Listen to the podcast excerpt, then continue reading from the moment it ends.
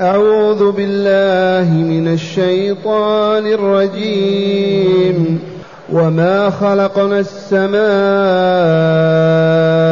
والأرض وما بينهما لاعبين.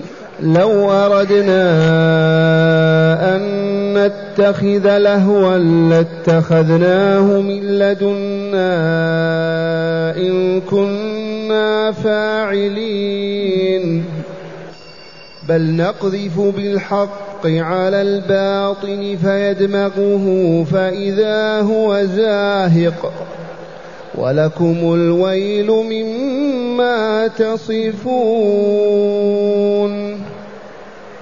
وله من في السماوات والأرض ومن عنده لا يستكبرون عن عبادته ولا يستحسرون. يسبحون الليل والنهار لا يفترون. أعوذ بالله من الشيطان الرجيم. وما خلقنا السماء والأرض وما بينهما لاعبين لو أردنا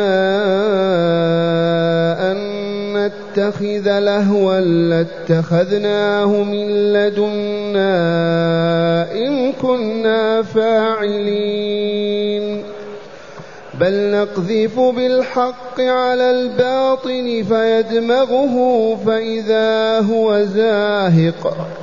ولكم الويل مما تصفون. وله من في السماوات والأرض ومن عنده لا يستكبرون عن عبادته ولا يستحسرون. يسبحون الليل والنهار لا يفترون. الحمد لله وبعد. معشر المستمعين والمستمعات قول ربنا جل ذكره. وما خلقنا السماء والارض وما بينهما لاعبين. هذا خبر من أخبار الله تعالى. يخبر بذلك عن نفسه. فيقول جل جلاله وعظم سلطانه وما خلقنا السماء والارض وما بينهما من الكائنات المخلوقات لاعبين. وحاشا وكلا. تنزه الله عن اللعب. قبل هذه الآية أن الله تعالى أخبر أنه قصم امم ودمرها لأنهم كفروا به وأشركوا في عبادته وكذبوا رسله وحاربوا أولياءه. فإن قلت لم دمرهم الجواب وما خلقنا السماء السماء والأرض وما بينهما لاعبين. ما خلقناهما إلا بالحق. خلقناهما لتكون آية للعقلاء. بها يعرفون خالقهم عز وجل. بها يستدلون على ربهم السميع العليم. بها يعرفون عظمة الله خالقهم ويعرفون جلاله وكماله. فالذين إذا كفروا بالله وأشركوا به وحاربوا رسله يستوجبون العذاب والدمار في الدنيا والآخرة. وما خلقنا السماء والأرض وما بينهما من المخلوقات كالأمطار والسحب وما إلى ذلك لاعبين وحاشا لله تعالى أن يلعب أو يلهو. من ثم لما كفروا بنا وحاربوا رسلنا ودمروا دعوتنا ووقفوا في وجهها قصمنا ظهورهم وقتلناهم ودمرناهم. لأننا ما خلقنا السماء والأرض وما بينهما لاعبين. خلقناهما لنعبد لنعرف فنعبد ونوحد ولا يشرك بنا. ثم قال تعالى لو أردنا من باب الفرض والتقدير أن نتخذ لهوا لاتخذناهم من لدنا إن كنا فاعلين وحاشا لله أن يفعل. والمراد من اللهو الزوجة بلغة بعض اليمن. اللهو يطلق على المرأة على الزوجة في بعض لغة أهل اليمن. والمراد بها الزوجة. وذلكم لأن من العرب من زعموا أن الله أصهر إلى الجن وأنجب الملائكة. الأحيان من العرب يعتقدون أن الله أصهر إلى الجن أي تزوج جنيا وأنجب الجن وأنجب الملائكة. النصارى قالوا الرب تزوج مريم وأنجبت عيسى فهو ابن الله. اليهود قالوا العزير ابن الله. لعلة من العلل أو حدث من الأحداث قالوا لن يكون إلا ابن الله. ونسبة الزوجة والولد إلى الله نسبة العجز والافتقار والحاجة. وكيف يفتقر من يقول للشيء كن فيكون؟ كيف يفتقر إلى مرأة ولد وهو خالق كل النساء ورجال الأولاد ومع هذا ما زال النصارى إلى الآن يعتقدون هذا الباطل. ما زال اليهود يعتقدون أن العزير ابن الله. لو بقي من مشرك العرب لما زالوا يعتقدون ولكن الله نجاهم. إذا يقول تعالى لو أردنا أن نتخذ لهوا لاتخذناه من لدنا عندنا الحور العين في دار السلام. لاتخذناه من لدنا إن كنا أي وما كنا فاعلين. لم نكن فاعلين. لأن اتخاذ الزوجة والولد الفقر الحاجة الضعف. الآن يتزوج الرجل لضعفه وحاجته وإلا لا. والمرأة كذلك. يحتاج الولد ليقوم بواجبه معه أما الذي هو غني عن كل ما سواه وبيده ملكوت كل شيء وإليه مصير كل شيء كيف ينسب إليه الزوجة والولد؟ وانظر كيف تهبط البشرية إلى هذا المستوى. وإن قلتم ما أظن هذا يقع لأن العرب انتهوا. النصارى يقولون عيسى ابن الله وإلا لا. ما معنى ابن الله؟ معناه أنه تزوج مريم وأنجبت له عيسى. فاستأصل الله هذه النظرية الفاسدة الهابطة من أصلها. فقال عز وجل لو أردنا أن نتخذ لهوا زوج أو ولد لاتخذناهم من لدنا إن كنا فاعلين وما كنا فاعلين وحاشا الله أن يتخذ زوجة أو ولدا. وهو الغني عن كل ما سواه. والخليقة كلها هو خالقها وأمرها بيده. إن شاء مات وإن شاء أحيا. ثم قال تعالى بل نقذف بالحق على الباطل فيدمغه يقول دمغه وإذا ضربه شج رأسه حتى وصل إلى المخ. هذا الدمغ. بل نقذف بالحق أي بالقرآن والتوحيد. وهذا هو القذف. دمر هذه النظريات وأبطلها. بل نقذف بالحق على الباطل الحق هو أن الله لا إله إلا هو ولا رب سواه. منزه عن صفات المحدثين ليس كمثله شيء وهو السميع البصير على الباطل كنسبة الولد والزوجة والشريك إليها. فيدمغه فإذا هو زاهق. يصرخ باكي هارب. وهو إبليس عليه لعين الله الشيطان. الشيطان هو الذي يوحي إلى أوليائه بهذه الأباطيل والترهات والخرافات. ربكم كذا له كذا بيده كذا هو الذي يزين هذا. لما يجيء الوحي الإلهي يهرب الشيطان ولا يزهق. بل نقذف بالحق على الباطل فيدمغه فإذا هو زاهق. وأخيرا ولكم الويل مما تصفون. ولكم الويل والويل واد في جهنم لا يعرف مداه إلا الله. هذا الويل لمن؟ لما يصفون الله بصفات النقص والعجز والكذب والباطل. نسبة الولد إليه نسبة الشريك إليه نسبة الزوجة إليه هذا باطل وإلا لا؟ إذا ولكم الويل مما تصفون الرب تعالى بصفات المحدثين بصفات العجز والنقص والحاجة والضعف وهو غني عما سواه. استوجبوا عذاب الدار الآخرة بماذا؟ بوصفهم الله تعالى بالنقص والعجز. لأن وصفه بالزوجة والولد نصب العجز والضعف.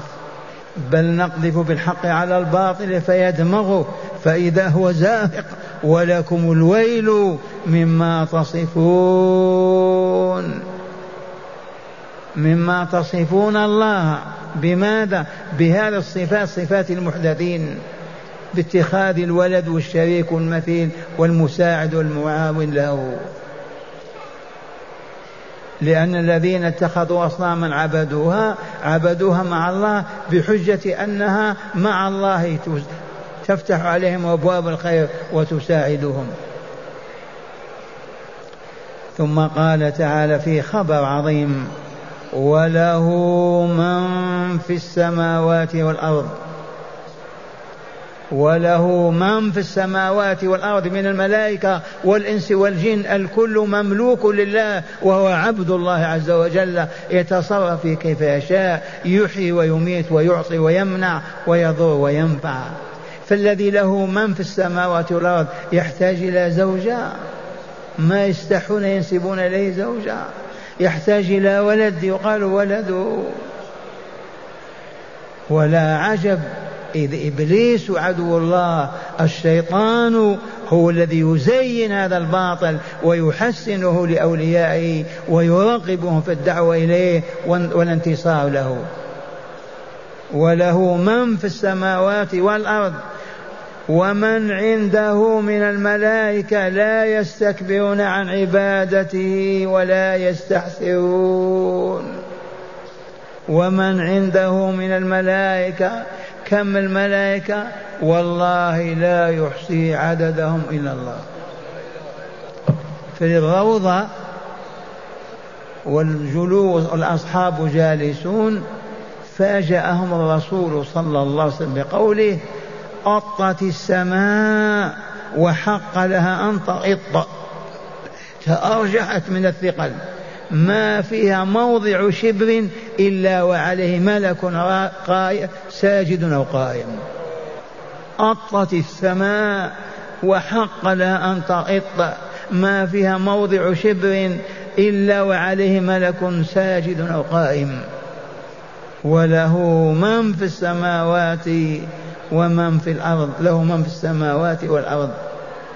ومن عنده أي من الملائكة لا يستكبرون عن عبادته.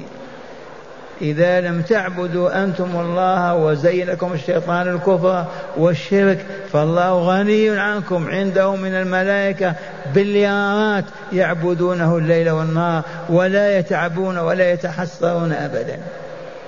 ما هو في حاجة إليكم أنتم؟ وله من في السماوات والأرض ومن عنده يعني من الملائكة لا يستكبرون عن عبادته عن طاعته إذا قال اركعوا اسجدوا ركعوا سجدوا اذكروا سبحوا افعلوا كذا ما يستكبرون عن عبادته أبدا. ولا يستحسرون ما يتعبون ما يعيون الدهر كله ليلا ونهار على حد سواء يسبحون الليل والنهار لا يفترون فسئل النبي صلى الله عليه وسلم وغيره كيف ولهم أعمال يقومون بها؟ كيف هذا؟ قال أنت تذهب إلى بيتك وإلا لا تجلس مجلسك مع إخوانك تتحدث تأكل تشرب تركب دابتك. نعم. وهل نفسك يقف؟ فأنت تتنفس دائما. فهم كذلك يسبحون والتسبيح كالنفس عندنا. ما يحتاج إلى شيء أبدا. هل بصرك تتعب؟ لما تنظر ما تتعب. فهؤلاء الملائكة المخلوقون لعبادة الله يسبحون الليل كاملا والنهار كاملا الدهر كله لا يفترون.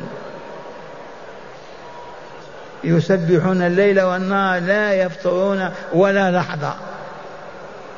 وإن كانت لهم أعمال يقومون بها فالتسبيح لا يفارقهم أبدا. لا ليل ولا نهار إذ لا ينامون ولا يأكلون ولا يشربون. مخلوقون فقط لعبادة ربهم للتسبيح. كيف يشرك بهذا الرحمن ويعبد غيره؟ كيف يوصف بصفات العجز والنقص؟ لولا الجهل ولولا الشياطين. لنستمع إلى شرح الآيات في الكتاب. معنى الآيات قوله كونه تعالى يهلك الأمم الظالمة. كونه تعالى يهلك الأمم الظالمة الظالمه بالشرك والمعاصي دليل على أنه لم يخلق الإنسان والحياة لعبا وعبثا.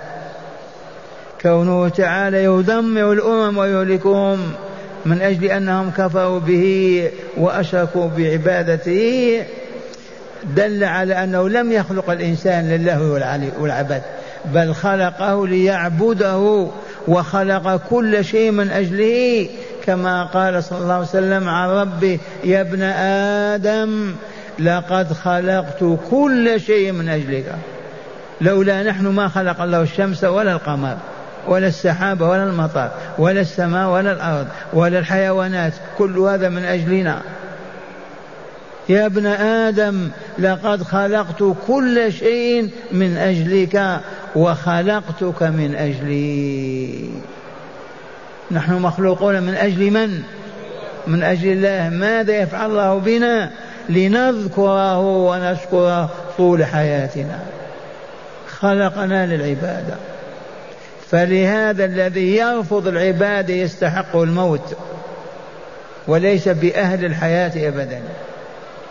لأنه لما يأكل لما يشرب لما يمشي لما يركب من أجل أن يعبد الله فإذا رفض العبادة لا حق له في الحياة. بل خلق الإنسان وخلق الحياة ليذكر تعالى ويشكر.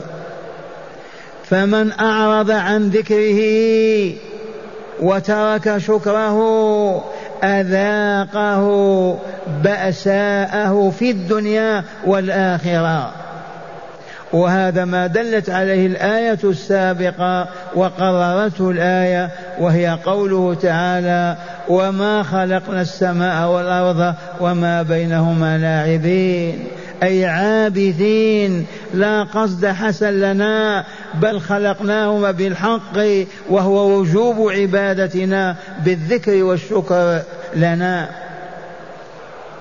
وقوله تعالى لو أردنا أن نتخذ لهوا أي صاحب أو ولدا كما يقول المبطلون من العرب القائلون بأن الله أصهر إلى الجن فأنجب الملائكة. وكما يقول ضلال النصارى أن الله اتخذ مريم زوجا فولدت له عيسى الابن تعالى الله عما يأفكون أي يكذبون. فرد تعالى هذا الباطل بالمف بالمعقول من القول فقال لو أردنا أن نتخذ لهوا نلتهي نتلهى به من صاحبة أو ولد لاتخذناه لاتخذنا من لدنا من الحور العين. والملائكة ولكن لم نرد ذلك ولا ينبغي لنا.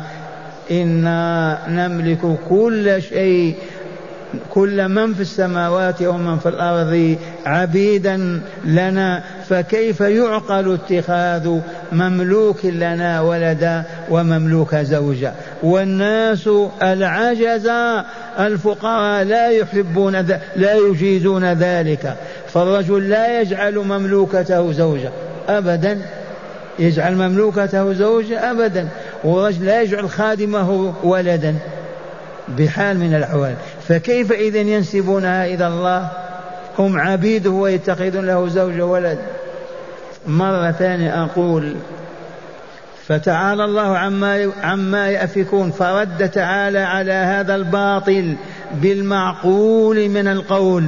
فقال لو أردنا أن نتخذ لهوا نتلهى به من صاحبة وولد لاتخذنا من لدنا من الحور العين والملائكة ولكننا لم نريد ذلك. ولا ينبغي لنا إنا نملك كل من في السماوات ومن في الأرض عبيدا لنا. فكيف يعقل اتخاذ مملوك لنا ولدا ومملوك زوجا والناس العجزة الفقراء لا يجيزون ذلك. فالرجل لا يجعل مملوكته زوج له ولا عبده ولدا بحال من الأحوال. وقوله تعالى بل نقذف بالحق على الباطل فيدمغه فإذا هو زاهق فتلك الأباطيل والترهات تنزل حجج القرآن عليها فتدمغها فإذا هي ذاهبة مضمحلة لا يبقى منها شيء. وفعل ذهبت وإلا لا؟ نعم. ولكم الويل أيها الكاذبون بما تصفون الله بالزوجة والولد والشريك والرسول بالسحر والشعر والكهنة والكذب لكم العذاب لازم لكم من أجل من أجل كذبكم وافترائكم على ربكم ورسوله صلى الله عليه وسلم. وقوله تعالى وله من في السماوات والأرض هذا برهان آخر على بطلان دعوى أن له تعالى زوجا وولدا. فالذي يملك من في السماوات ومن في الأرض غني عن الصاحبة والولد إذ الكل له ملكا وتصرفا. وقوله ومن عنده لا يستكبرون عن عبادة ولا يستحسرون برهان آخر وحجة أخرى. يسبحون الليل والنهار لا يفطرون. أي فكيف يفتقر إلى زوجة إلى الزوجة والولد ومن عنده من الملائكة وهم لا يصحون وهم لا لا يصحون وهم لا يحصون عددا يعبدونه لا يستكبرون عن عبادته ولا يملون منها ولا يتعبون من القيام بها يسبحون الليل والنهار والدهر كله. لا يفترون أي لا يسأمون فيتركون التسبيح فترة بعد فترة بعد فترة للاستراحة. إنهم في تسبيحهم وعدم سآمتهم منه وعدم انشغالهم عنه كالآدمي كالآدميين في تنفسهم وطرف كتنفسهم وطرف أعينهم. هل يشغل هل يشغل عن عن التنفس؟ هل يشغل عن التنفس شاغل؟ الجواب لا. أو على طرف العين الآخر؟ الجواب لا. وهل يسأم الإنسان من ذلك؟ والجواب لا. في من يسأل يسأم من التنفس؟ يقول عجزت؟ لا أبدا. فكذلك الملائكة يسبحون الليل والنهار ولا يفطرون.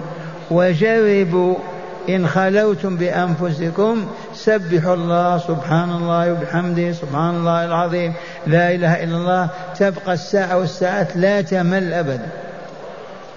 جرب وتشوف فتصبح ما تترك التسبيح إلا إذا كنت مع الناس أو تتحدث.